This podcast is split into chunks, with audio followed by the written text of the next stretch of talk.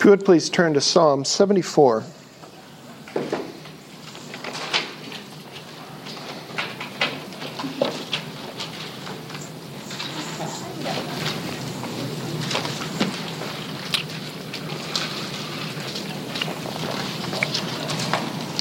Psalm 74. When is the um, question? When's the last time you read this psalm? All right. About five minutes ago, right? We, ju- we just actually read this psalm. Um, for our reading this morning, I, I took the very arcane and spiritual approach of choosing a text, which is to look ahead one week and see what we were reading. And so today I want to read again, because we just read Psalm 74. And I want us to go through it and discuss it. I will read it again, just as we just read it, uh, out of the KJV. I'm going to read it out of the ESV. This is a maskil of Asaph. O God, why do you cast us off forever? Why does your anger smoke against the sheep of your pasture? Remember your congregation, which you have purchased of old, which you have redeemed to be the tribe of your heritage. Remember Mount Zion, where you have dwelt. Direct your steps to the perpetual ruins. The enemy has destroyed everything in the sanctuary. Your foes have roared in the midst of your meeting place. They set up their own signs for signs. They were like those who swing axes in a forest of trees, and all its carved wood they broke down with hatchets and hammers. They set your sanctuary on fire. They profaned the dwelling place of your name, bringing it down to the ground. They said to themselves, We will utterly subdue them. They burned all the meeting places of God in the land. We do not see our signs. There is no longer any prophet, and there is none among us who knows how long. How long, O God, is the foe to scoff? Is the enemy to revile your name forever? Why do you hold back your hand, your right hand? Take it from the fold of your garment and destroy them. Yet God, my King, is from old, working salvation in the midst of the earth. You divided the sea by your might. You broke the heads of the sea monsters on the waters. You crushed the heads of Leviathan. You gave him as food for the creatures of the wilderness. You split open springs and brooks, and you dried up ever flowing streams. Yours is the day, yours also the night. You have established the heavenly lights and the sun. You have fixed all the boundaries of the earth. You have made summer and winter. Remember this, O Yahweh, how the enemy scoffs and a foolish people reviles your name. Do not deliver the soul of your dove to the wild beasts. Do not forget the life of your poor forever. Have regard for the covenant, for the dark places of the land are full of the habitations of violence. Let not the downtrodden turn back in shame. Let the poor and needy praise your name. Arise, O God, defend your cause. Remember how the foolish scoff at you all the day. Do not forget the clamor of your foes, the uproar of those who rise against you, which goes up continually. A few weeks ago, we worked through Psalm 10. It was very similar in the sense that it was the psalmist reaching out to God in need of help the situation was different there. There it was the wicked. All right, the wicked were unrighteously persecuting the righteous. Uh, that is actually not the situation here. All right, are there people persecuting the righteous? Are there in this psalm? Let's figure that out in a minute. But before we do that, I'll give you a little chance to think about it. Who is Asaph? This is said to be a maskil of Asaph. Do we know?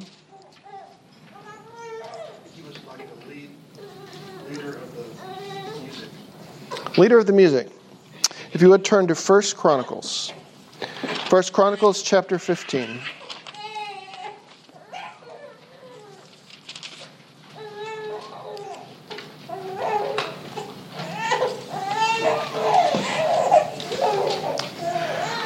The name of Asaph actually comes up a lot in the Old Testament. And not just in the Psalms, because a lot of the Psalms are related to Asaph. But it comes up um, Mm-hmm. Mm-hmm. Mm-hmm. at least 13 places, all right? At least 13 places. We have here in 1 Chronicles 15, David built houses for himself in the city of David and he prepared a place for the ark of God and pitched a tent for it. We might recall that he was not allowed to build a permanent structure for the, for the, uh, for the ark. Then David said that no one but the Levites may carry the ark of God, for Yahweh had chosen them to carry the ark of, of Yahweh and to minister to him forever. And David assembled all of Israel at Jerusalem to bring up the ark of the Lord to its place, which he had prepared for it. And David gathered together the sons of Aaron and the Levites. Of the sons of Kohath, Uriel the chief, with 120 of his brothers. Of the sons of Merari, Asaiah the chief, with 220 of his brothers. And of the sons of Gershom, Joel the chief, with 130 of his brothers. And those are the three sons of Levi Merari, Gershom, Kohath. All right? Now, if we just look a little bit further, when you get to line 17, so the Levites appointed Heman, all right, the son of Joel, and of his brothers Asaph, the son of Berechiah, and of the sons of Merari, their brothers Ethan, the son of Kushaiah. Ethan is sometimes called Jeduthun depending on your passage you're looking at. All right, and their job was, as Edward said, uh, their job was actually musical, especially Asaph. All right, uh, we will look at some passages. We will see Asaph and his entire line ends up being in charge of musical related things. Uh, for for the for the people of Israel. Turn back a few chapters first to First Chronicles chapter nine.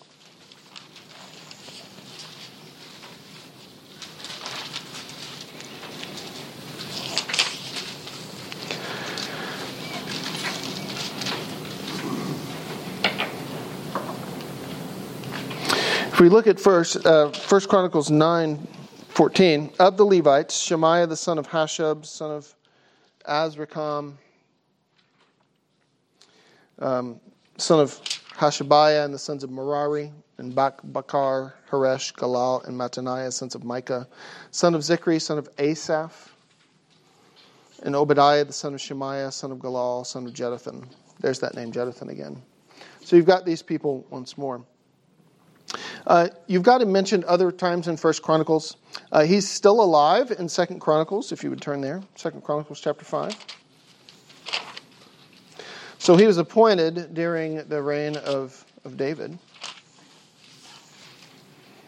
We look in Second Chronicles chapter five. This is the ark being brought into the temple. And if you look at, for example, verses, uh, let's start at verse 10. There was nothing in the ark except the two tablets that Moses put there at Horeb, where Yahweh made a covenant with the people of Israel when they came out of Egypt. And when the priests came out of the holy place, for all the priests who were present had consecrated themselves without regard to their divisions, and all the Levitical singers, Asaph, Heman, and Jeduthun, and their sons and kinsmen arrayed in fine linen. So you've got once again those three, those three particular descendants of Levi playing a major role, and of course, you notice there Asaph. So, Asaph, as a figure, was somebody who was alive during the time of David and the time of Saul. And so, we might want to consider that in terms of the psalm. But let's go forward just a little bit. Let's look at Ezra, if you would. Ezra chapter 2. If you just turn a little bit to the right, you'll get to Ezra. Now, this is a very long time in the future. By the time Ezra and Nehemiah happened, all right, you've got you know David, you've got Solomon. Then after Solomon, the kingdom splits, and you now have two different kingdoms, north and south. The northern kingdom persists, as does the southern kingdom, for a while, but eventually the northern kingdom, northern kingdom is taken into captivity by Syria in 722. And then later, and so that would be almost 300 years after David. And then later, 587, you've got Judah, the southern kingdom, taken into captivity with Babylon. Ezra and Nehemiah still later, because they go into captivity and then they come back out of captivity, and that's actually part of the story of Ezra Nehemiah. And so, if you look at the beginning of, of Ezra chapter 2, uh, my Bible has a subtitle right there that says, The Exiles Return. I don't want to read the whole thing, uh, but if you go down to 40, and so these are exiles returning out of captivity from Babylon, and because for various reasons it's very important to remember what tribe you were in because it could determine your function. Uh, they remembered, all right, and you've got here in verse 40, the Levites, the son of Jeshua, and Kadmiel of the sons of Hodaviah, and the singers, the sons of Asaph, the sons of the gatekeepers, the son of Shallum, and so forth. So even the singers now, still, the sons of Asaph. Now, this is not the sons of Asaph, these are long descendants. This is hundreds of years later. Asaph's descendants are still singing. So, with all that in mind, let's turn back to Psalm 74.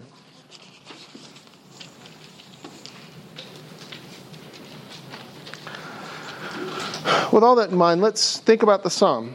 And like before, all right, I want us to think about what this psalm teaches us about God, but also teaches us about man. And also, let's think about what the psalmist here is saying. All right?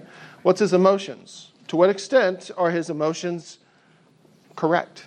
Is he right in everything he's feeling? All right? And contextually, what could this possibly be that we're talking about? So let's take a look at the first three verses. O God, why do you cast us off forever? Why does your anger smoke against the sheep of your pasture? Remember your congregation, which you have purchased of old, which you have redeemed to be the tribe of your heritage. Remember Mount Zion, where you have dwelt. Direct your steps to the perpetual ruins. The enemy has destroyed everything in the sanctuary. So I'm going to ask context. What has happened? Why is Asaph, or perhaps a descendant of Asaph, upset about?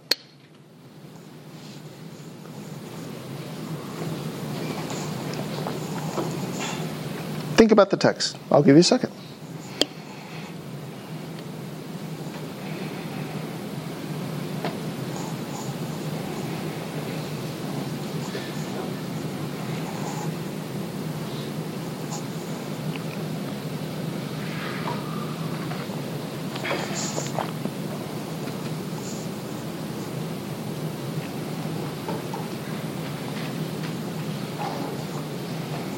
Okay, yes.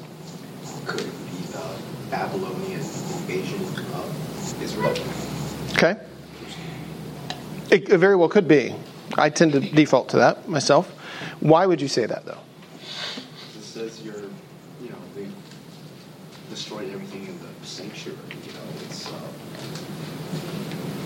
Right. from what it sounds like, it's like my home has been ravaged under attack.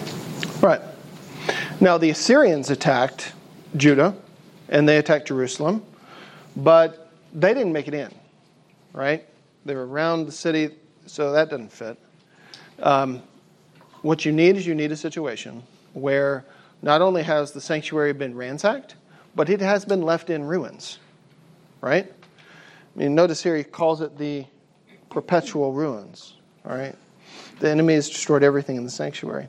Before we go back and think about the psalmist's state of mind. Let's read the next section as well. Your foes have roared in the midst of your meeting place. They have set up their own signs for signs. They were like those who swinging who swing axes in a forest of trees. And all its carved wood they broke down with hatchets and hammers. They set your sanctuary on fire. They profaned the dwelling place of your name, bringing it down to the ground. They said to themselves, We will utterly subdue them. They burned all the meeting places of God in the land. And so you've got an intensification of this, all right? What do you mean by perpetual ruins? Well, it's like some people went in and it's like a forest. And they went in and they just leveled the whole thing with their axes, except it's not a forest, it's the sanctuary, all right? They went and just leveled the whole thing, burned the whole thing down. Now, let's go back and think about the psalmist. All right? You've got often you've got your mind and you've got your heart, and they're not always congruent, right? Let's think about the psalmist. Let's think about his words. Oh God, back to verse 1. Why do you cast us off forever? Why does your anger smoke against the sheep of your pasture? What's, what's wrong there? What's wrong in his feelings? He doesn't understand why God let all of that happen. I don't think that's it, actually. I think he sees them as the hand of God. I think he sees them as the hand of God. Why are you angry? All right, why you're angry, but so if you're a um, if you're a singer of Israel and you know the law, all right, there's only one answer to why God has let people destroy the temple: sin. All right, so I don't think his question is why did you let this happen? Why is it not stopping? Right? Why is it not stopping? Oh God, why do you cast us off forever? All right?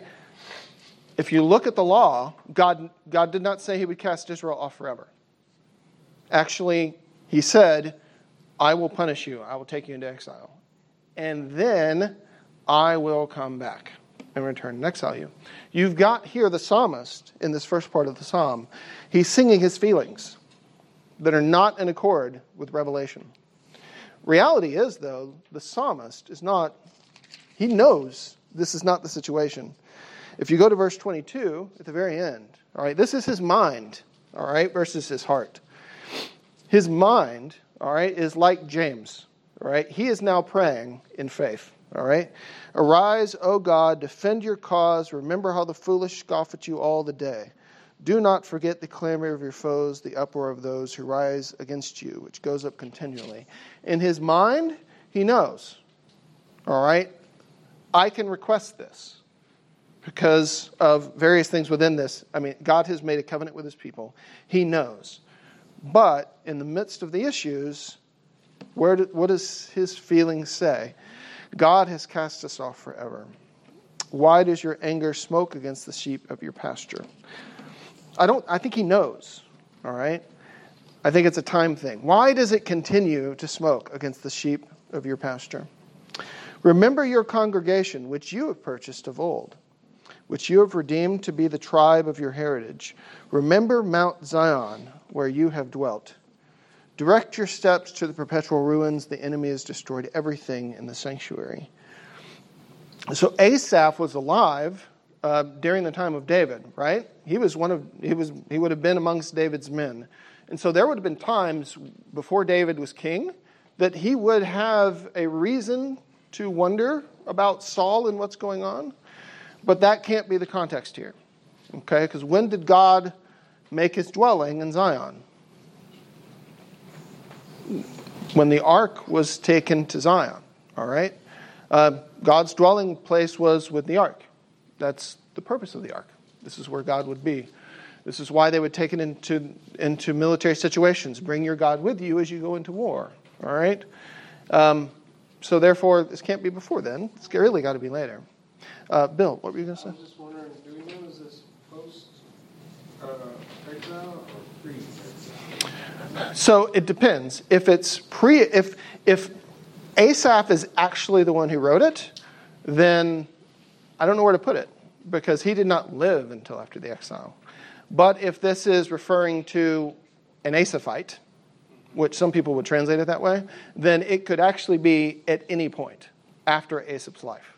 And so that's the way I take it, because the, I, I don't see a context where this could occur during Asaph's lifetime, because that's, you know, Asaph was around for the temple, but the temple was certainly not destroyed during his actual lifetime. Like, almost like you're coming back Yeah. from exile. I was looking at everything like this is so bad. Yeah. Yeah. I think he's confusing God's discipline and chastisement with abandonment. That seems to be at least a feeling there, and I, I, I agree. I see it there. But it also ends in faith, right? So, yeah. Yeah. What's the difference between this grumbling and the grumbling in the wilderness that God judged so harshly? Right. Good question. What is the what is the difference between this grumbling and the grumbling in the wilderness? All right. The grumbling in the wilderness, Jeff, if you want to tell us, you, you were just stretching. Um, grumbling in the wilderness was essentially lack of faith and dissatisfaction with God. God, you never should have taken us out of Egypt. We were happy there. We had food there. We didn't have to worry about our water there. All right? This is not, God, I wish you would have just not taken us out of Egypt, and we'll just worship other gods. That should have been, that's not his feeling here. His feeling is God is with us, and his feeling is God will redeem us. It's not clear at the beginning that he will, but by the end, he's like, do it. You said you would do it. I'm going to ask you to do it. Defend your own name as a part of this as well, right? Defend your own name and come back. So I think there's a big difference between recognizing things are bad and I can ask God for help, and things are bad and I don't want God. A very big difference. And that's the problem with the wilderness is things are bad and we want to abandon God. Another thing I noticed is that in the Exodus account, um, in the wilderness, um, the Israelites will always complain to Moses, Moses, why did you do this? You know, what yeah. You, you, know, like they, they, wouldn't talk to God. You know, they weren't uh, casting all their anxieties on Him. Whereas this seems to be like, yes, I am voicing my complaints, but I am doing it in a prayer-like fashion to the Almighty. Yeah, and He is in fact casting His anxieties in the end of how are we going to solve this problem. We are not going to solve this problem. God is ultimately, He's calling God to ultimately solve the problem, right? Yeah. So this is, I mean, this is a man of faith. This is, it is normal for a person of faith to experience issues and have doubts and problems. All right? The difference is what happens when they happen. What's their life of faith like?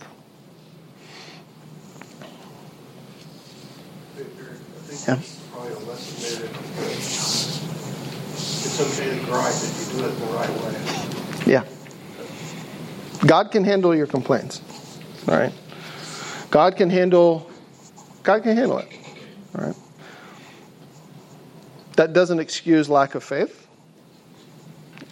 All right. But yeah, you do have examples of the psalmist. You have David frequently saying, I'm righteous. Bad stuff's happening to me. You said I would be king. Solve it, God. Right? Very bold. So, yeah.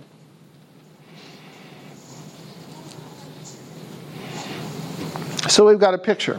All right? We've got, at this point in the psalm, if we don't look ahead to the faith at the end, you've got a very, very bleak notions. All right? Now, some people have actually pushed it later than the destruction of Babylon, partially for verse 8 or destruction by Babylon. They have burned all the meeting places of God in the land. Some people push it later and say, no, this is actually something later because, well, they were only supposed to worship God in Zion, and this is referring to synagogues. It's unclear.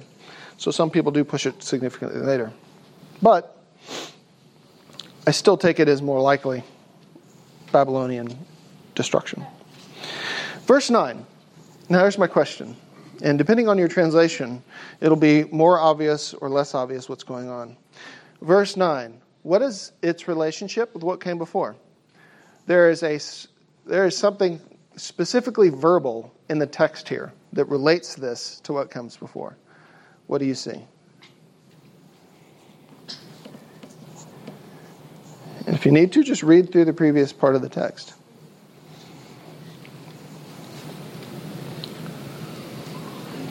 look back to verse 4, you get the idea that when they came in and tore it down, they set up their, probably their shields or something like we've been here, mm-hmm. and tore down whatever decorative things were in the temple.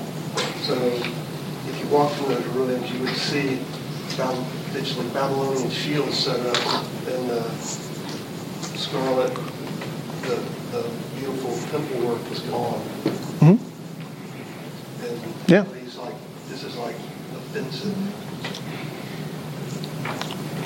Do you know the statue where you've got a bunch of Americans raising a flag, right? Do we know the context of that? Yeah, Second World War, right? When would Americans be doing this? Well, we- come in and defeated enemy raising our flag, right? I think of when I think of this, I think of that. Except I also bring in here an overtly spiritual element to this. Because if you look at verse 9, we do not see our signs. There is no longer any prophet, and there is none among us who knows how long. We think of war as a secular thing. He did not think of war as a secular thing. All right? The ancient Near East did not look at war as a secular event. All right? It was their gods, their armies backed by their gods are attacking us backed by our God. And as long as they were righteous, this is the message of Joshua, right? As long as the Israelites are righteous, invincible. When they sin, you're going to lose to everybody, even if you're stronger. All right? That's the message all the way back to Joshua. You've that's that's why the psalmist here, all right? It's like why, why did all of this happen? Well, God must have let it happen. And now you've got these pagans going on to Mount Zion and putting up their signs, putting up their stuff. Where's our sign? All right, where's our sign? Where's our prophet? All right, so it's not this is not a secular thing at all for him. It is that's a there should not be the signs of pagan gods on that on that mountain. That's that's our God's dwelling place, right? And where's the prophet? Going back to the time element, all right? Is there none, none among us who knows how long? How long? How long until this state of affairs is over? All right? Is there none among us who knows how long? How long, O God, is the foe to scoff?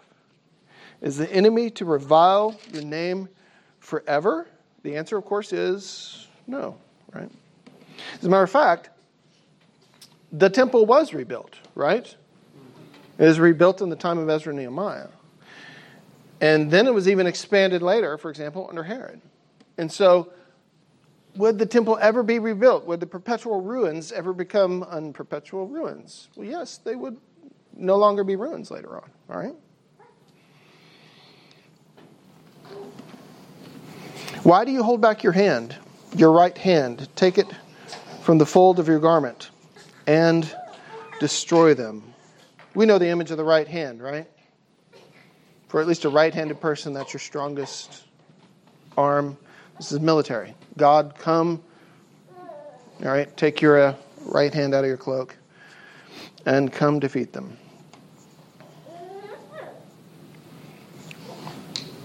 Now let's talk about that God. Verse 12. Yet, yet, well, in the midst of, I mean, it's a mess. In the midst of all this mess, yet God is my king from of old, working salvation in the midst of the earth. All right, what is salvation here? Don't answer that yet. You divided the sea by your might. You broke the heads of the sea monsters in the waters. You crushed the heads of Leviathan. You gave him as food for the creatures of the wilderness. You split open springs and brooks. You dried up ever flowing streams. Yours is the day, yours also the night. You have established the heavenly lights and the sun. You have fixed all the boundaries of the earth. You have made summer and winter.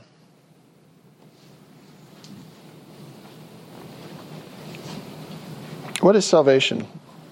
In the midst of the earth. For him.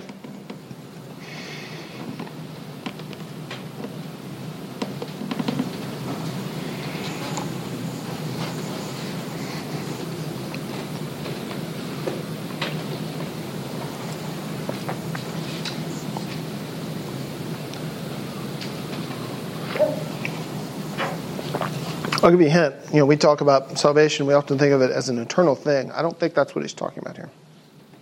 It's something more earthy, something more temporal, I think is what's on his mind. Safety from his enemies, Safety from his enemies I think, is a big part of it. And really, could, I think you can boil it down to just safety. What is the relationship between working salvation in the midst of the earth and all this creation talk? All right? Well, if we think back to the Genesis account, all right? What must happen before man can be created? There must be a safe place, right? Man, as we, as we know, right? You plop a man in the middle of the sea, he's going to die. So he's, I think he's going back to the beginning and saying, I mean, it's bigger than just thinking of just my physical safety at this moment. God has so arranged, right? So he's so arranged creation in such a way that he could set up a situation where man could live and thrive, all right? Which, of course, will ultimately lead to Abraham and the people, all right? But God must do all of that. So, in other words, everything that is related to safety and mankind's ability to live and just survive ultimately comes from the very first act of, you know, controlling the chaos. All right? Now, we've, we've mentioned this before, all right? Um, in the Old Testament, the, the, the sea is seen as an image of chaos, all right? Which makes sense. I mean, it wasn't until relatively modern times where we were able to genuinely safely, right, go on the water, right? Modern battleships, modern aircraft carriers, awfully safe just in terms of weather, all right? They can see the hurricane coming, they can move. They're awfully safe places. This is not true for the ancient world in terms of boats. You go on the water, that's a dangerous thing. Didn't stop them, and therefore a lot of them died, but it was a very dangerous thing for them. And if they think about the big creatures in the sea, these are, well, quite monstrous beings, all right? And so you've got here uh, a lot of uh, a focus of basically God taking chaos and putting an arrangement in place, all right? Let's see how the chaos worked. You divided the sea by your might. All right? Divided the sea. That's, you know, I think part of making land visible, right? You broke the heads of the sea monsters on the waters. You crushed the heads of Leviathan. You gave him as food for the creatures of the wilderness. we talk about Leviathan, all right? What are we talking about here? This is a reference to a god, essentially, all right? You don't see this in the Genesis account, but you, what you've got here, uh, as you got in Job, right? If we think about Job reflecting on the Genesis account, he's like, what happened when creation happened? Well, you have the, the sons of God rejoicing with God when this happens. And so before the creation of the world, you've got spiritual beings, clearly. You've got this here as well. All right? You've got what was going on even at that point. Did you you already had must have had a rebellion by this point because you've got what is essentially an ancient evil god that God in, in subduing the water must defeat and destroy for there to be safety. So, therefore, for people, not for himself, for people, right? He crushed the heads of Leviathan and gave him his food for the creatures of the wilderness. You split open springs and brooks, you dried up ever flowing streams. Yours is the day, yours also the night. You have established the heavenly lights and the sun. You have fixed all the boundaries of the earth. You have made summer and winter. Basically, day, night, land, seasons, all established by God. This is very much, I think, for him, salvation. This is life, all right? The ability to live, the ability to be. But now we jump ahead in verse 18. Remember this, O Yahweh, how the enemy scoffs and a foolish people reviles your name. You do not deliver, uh, excuse me, do not deliver the soul of your dove to the wild beasts do not forget the life of your poor forever. This bit here about remember this, O Yahweh, how the enemy scoffs and a foolish people reviles your name. You'll see this a lot, a number of times in the in the law, in the Torah. All right? I mean, Moses, when, when the golden calf incident happens, God says, okay, Let's just wipe all these people out, Moses, and we'll start again with you. All right? You remember that? What does Moses say? Moses is like, no, let's, let's not do that. He intercedes on their behalf, all right? One of the arguments he uses, and this comes up a number of times in the Torah, is what is everybody going to think? All right? We just came out of Egypt, right? And Moses had gone to Egypt and says, This God, by this specific name, Yahweh, all right, wants these, this group of people to go out of Egypt. All right? So Moses is saying this. Pharaoh says, uh, No way, right? We know this story. No way, over and over. No way, no way. Okay, I'll let him. No, I won't let him. All right? And so finally, you've got 10 plagues. And finally, all right, he has to acquiesce. Okay, that God, by that name, is too powerful for me. I will let my people go. And then they leave. Then he changes his mind again, right? And he goes after them. And what happens? That God, by that name, defends them and wipes out the enemy, all right? And so now you've got Moses when God says, you know what? These people are extremely stiff necked, wicked people. Let's just, I'm just going to end them, and we'll continue to fulfill the Abrahamic promise through you, because Moses was the descendant of Abraham. That could work. And Moses says, no. What are they going to say? What are they going to say? All right, they know your name in Egypt. They know your name. What are they going to say if you, who has your name associated with all these people, all right, let all of them die? What? That's not, that's not bringing honor to your name, God. And God listens to it, right? And the Israelites survive. And so you've got here the same notion. Remember this Yahweh, how the enemy scoffs and the foolish people reviles your name. Remember, warfare in the ancient world is not secular, all right? If Babylon defeats Israel, that's because Babylon's God is more powerful. That's what they would think. And so the Asaphite, whoever he is, is looking at that going, You can't let this stand. All right? You can't let this stand because of what because of how it looks. You can't let them keep their banners on the hill. That would make you look bad, right? Do not deliver the soul of your dove to the wild beasts. Do not forget the life of your poor forever. See the contrast, right? Dove, not a particularly fierce animal, right? Do not l- deliver the dove, your dove, to the wild beasts. The psalmist, all right, does not look at Israel as strong, right? Israel is basically a defenseless bird, right? Do not deliver what's left, essentially, right? This weak little remnant of yours. Do not deliver this weak little remnant to the wild beast. Do not forget the life of your poor forever. Have regard for the covenant.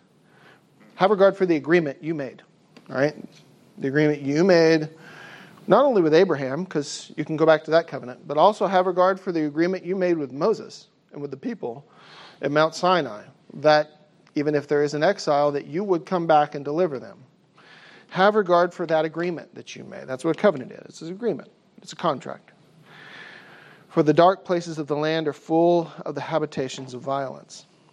Let not the downtrodden turn back in shame. Let the poor and needy praise your name. Arise, O God, defend your cause. Remember how the foolish scoff at you all the day. Do not forget the clamor of your foes, the uproar of those who rise against you, which goes up continually. This last part, going with that same notion as before, don't let them revile your name. The longer you let them have their standards on our mountain, you are letting them revile your name. Defend your own cause. Defend your own cause. Remember the foolish, how the foolish scoff at you all the day. All right?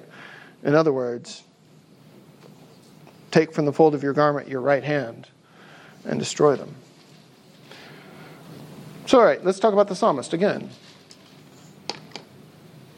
Is he righteous? Is he sinning?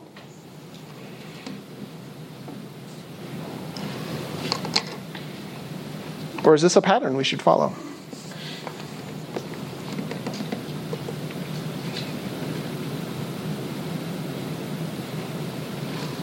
I mean, if we look at the psalm, right? What do we learn? Do we need do we need to fall into despair like he seems to at the beginning? No. Do we need as we pray to God to end in faith? Yes. Right? Of course this is a psalm, right? This isn't just this isn't just the psalmist is feeling this and just goes, I'm just going to write my words down. No, this is this is actually a song composed, all right? And we should look at it that way.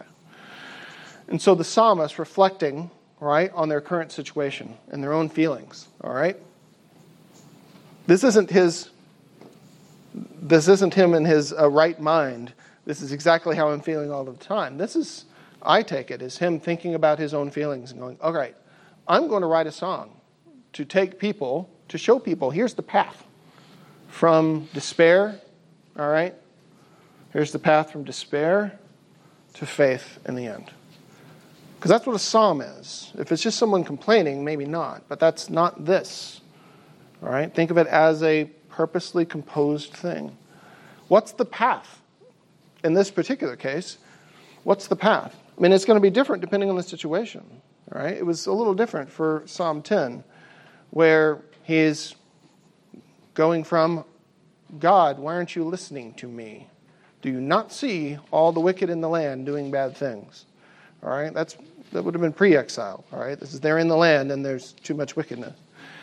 All right, here it's you seem to have abandoned us. All right, but we know you haven't. All right, what's the path from the feelings of abandonment? The path is remembering. All right, that God is all powerful. That's what you get in, in verses 12 through 17.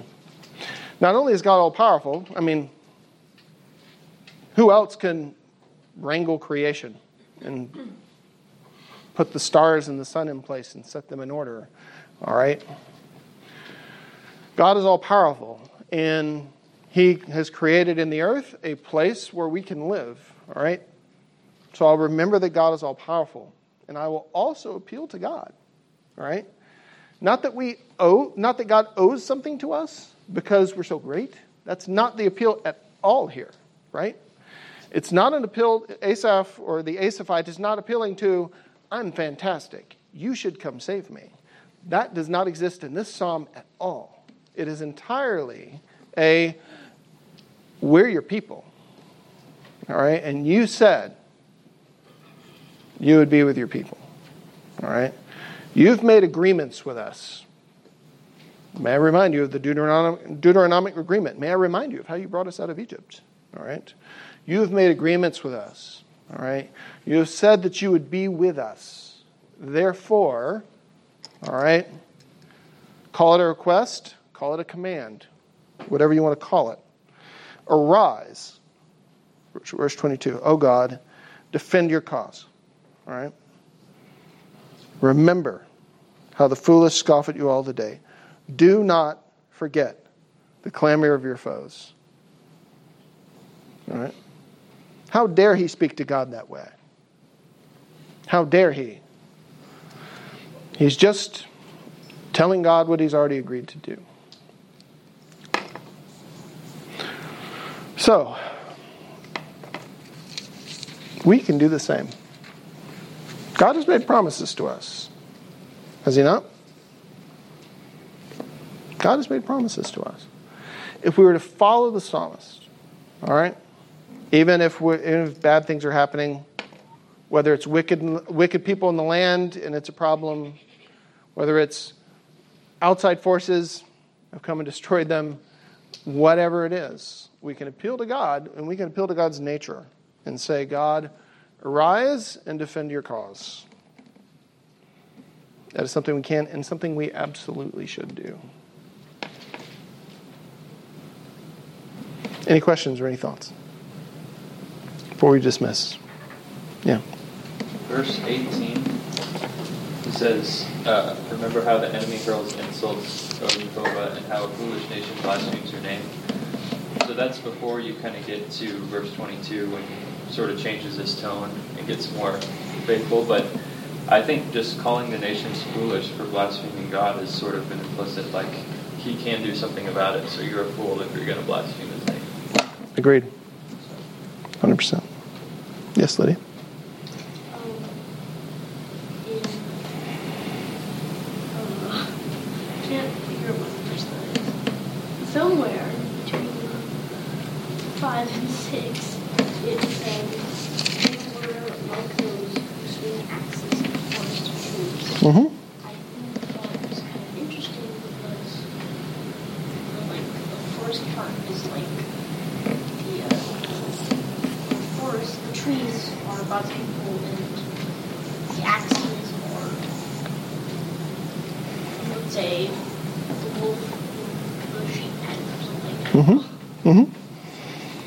It's an image of the the enemy has come into the land and is destroying the people, cutting them down at the roots. The concrete thing here is specifically, right, the destruction of the temple. Now, if you can get to the temple and chop it down, what does that mean? That means you've already beat all the people, right? So, yeah, that's right. God abandoned it. Absolutely did. Yeah. And the Asaphite here is asking, come back. Stop, God. Stop abandoning your temple. Yeah. Yes, Jennifer? I, I- in verse 23, he says, Don't forget the clamor of your foes, the uproar of those who rise against you. And it seems like there's a shift from they're attacking us to They're attacking you. it's all about you, hmm which um, if they're feeling like, well, you're letting this happen to us because we were unfaithful, then it's it's more like they're tools in your hand. If God uses the enemies of the Israelites to punish them for unfaithfulness, then He's using the enemies. Like they're not. He's not a victim of those enemies. Yeah. But like, why is he now saying these are your enemies? Like, it doesn't seem like the enemies are really a problem for God.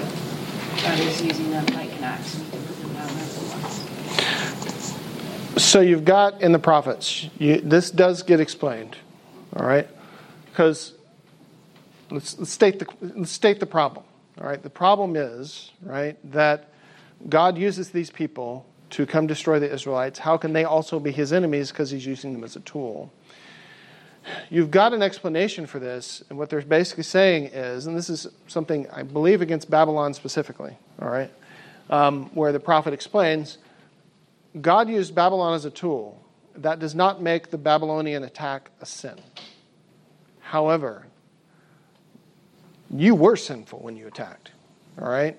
Now I'm thinking it might have been Assyria. All right? You did not have to be, the prophet calls out, you did not have to be this ferocious. You did not have to blaspheme God when you did this, but you did. So therefore, are they the enemy of God or are they the tool of God? And the answer is ultimately both. Because God uses them to attack Israel, but also when they do so, they don't do so faithfully in command of God, worshiping Him. They attack Israel and blaspheme God while they're doing it. So that makes them both a tool and an enemy. And so it would have been, it was no sin for Babylon to destroy Jerusalem. Zero. It was no sin for Assyria to attack the northern kingdom and to take them into exile. That was no sin at all. The Assyrians, though, were known for their brutality of being extru- of torturing people, of being extremely evil in their attacks, um, and that was their sin. In the case of Babylon, what's the sin? They attack the people of God. They go up, they take the temple, then they put, all right, Marduk. Boom. Right? I'm going to raise the flag of Marduk on Mount Zion and not the flag of Yahweh. And that's the sin. So, yeah. So it all depends on how. God uses instruments, and they're going to be righteous or not righteous, regardless of how God, of how God uses them. It's their own actions that makes them righteous or not. Yeah. Let's be dismissed. We're running out of time. Would love to talk about any more of this um, during lunch. Hardly anyone ever takes me up on that. But if you want to, I'd love to do it. Uh, Kesa, will you please pray for us and dismiss us? Thank you.